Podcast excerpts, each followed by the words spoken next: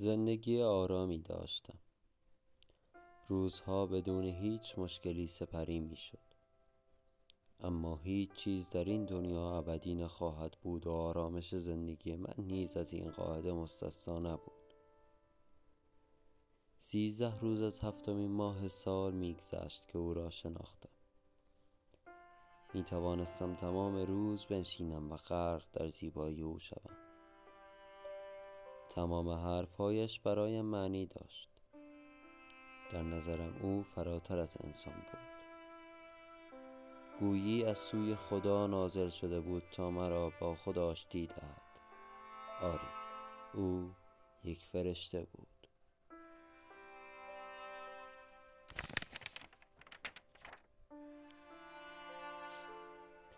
آری فرشته ای بود درون کالبد ضعیف یک انسان. فرشته ای که تمام زیبایی های دنیا را برایم بیمعنی کرد. سیاهی چشمانش معنی رنگ شب را از من گرفت و صدای خنده هایش آرامش موسیقی را. بعد از او دیگر حتی غروب آفتاب برایم جذابیتی ندارد. دیگر حتی صدای موجهای دریا آرامم نمی کند بعد از او دیگر هیچ کسی را نمی شناسم دیگر هیچ نگاهی را به یاد نمی سپارم تنها چیزی که از او به یادگار ماند خرابی بود و خرابی. جسم و روحی خسته و دنیای ویران یادگاری او بود. گاهی این سوال به ذهنم می رسد که چرا او با من چنین کرد؟ مگر نه اینکه فرشته ها برای آبادی به کمک انسان می آیند اصلا چرا باید فرشته ای برای خرابی به زمین فرستاده شود؟ چرا؟ شاید او را خدا نفرستاده. شاید.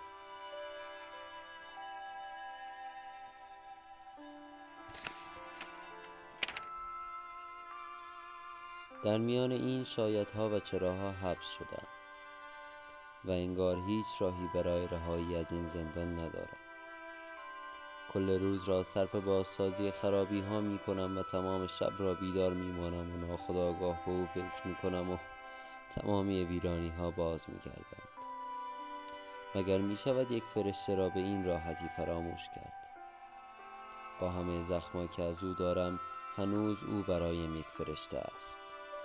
اینطور به نظر می رسد که هرگز او را فراموش نخواهم کرد و دردها و خرابی هایش تا ابد با من خواهد بود و با آنها به گور خواهم رفت. اما نمی‌خواهم با این تصویر از دنیا بروم. حال تصویرم از او شیطانی است که برای گمراه کردن من آمده بود. حداقل این گونه تحمل سختی ها راحت تر است.